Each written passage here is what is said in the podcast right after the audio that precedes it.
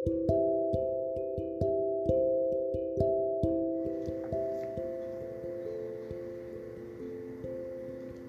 pagi, saudara-saudara yang dikasih Tuhan. Hari ini saya akan membacakan santapan harian atau renungan pagi Kristen buat kita semua. Hari Rabu, tanggal 8 bulan Juli 2020. Ingat Tuhan sebelum terlambat.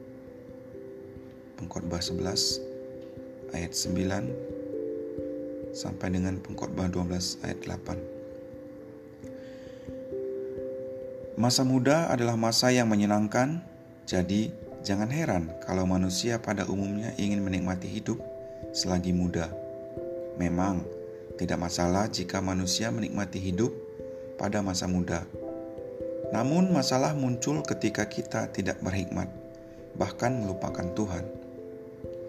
Pengkhotbah mengingatkan bahwa apa yang kita lakukan pada masa muda akan berdampak pada masa depan baik pada hari tua maupun kekekalan.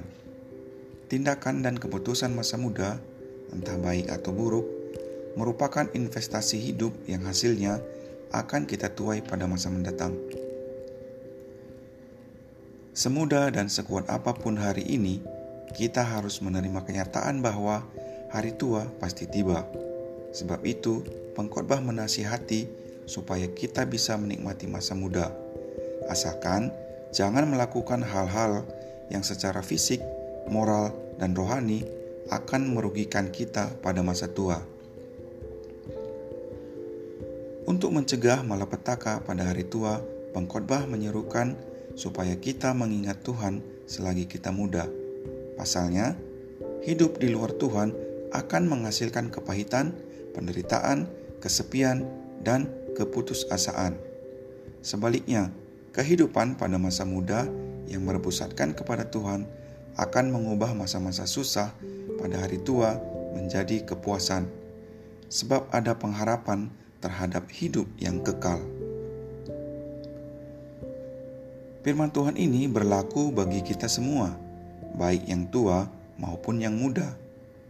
Bagi saudara yang masih muda, nikmatilah masa mudamu. Akan tetapi, jangan sampai gairah masa muda tersebut menjadi penghalang untuk dekat dengan Tuhan. Sebaliknya, masa muda mesti menjadi kesempatan untuk mencari Tuhan. Bagi saudara yang sudah tua, jika di masa muda Anda sudah hidup dalam Tuhan, bersyukurlah. Namun, jika saudara merasa gagal pada masa muda, tidak ada kata terlambat. Hari ini adalah kesempatan yang diberikan Tuhan kepada Anda untuk berbalik kepadanya. Mari kita bertekad memaknai masa muda untuk menyenangkan Tuhan. Buang kegalauan, datang kepada Tuhan yang memberi kekuatan dan kedamaian. Kita bersuka cita menyambut didikan Tuhan. Amin.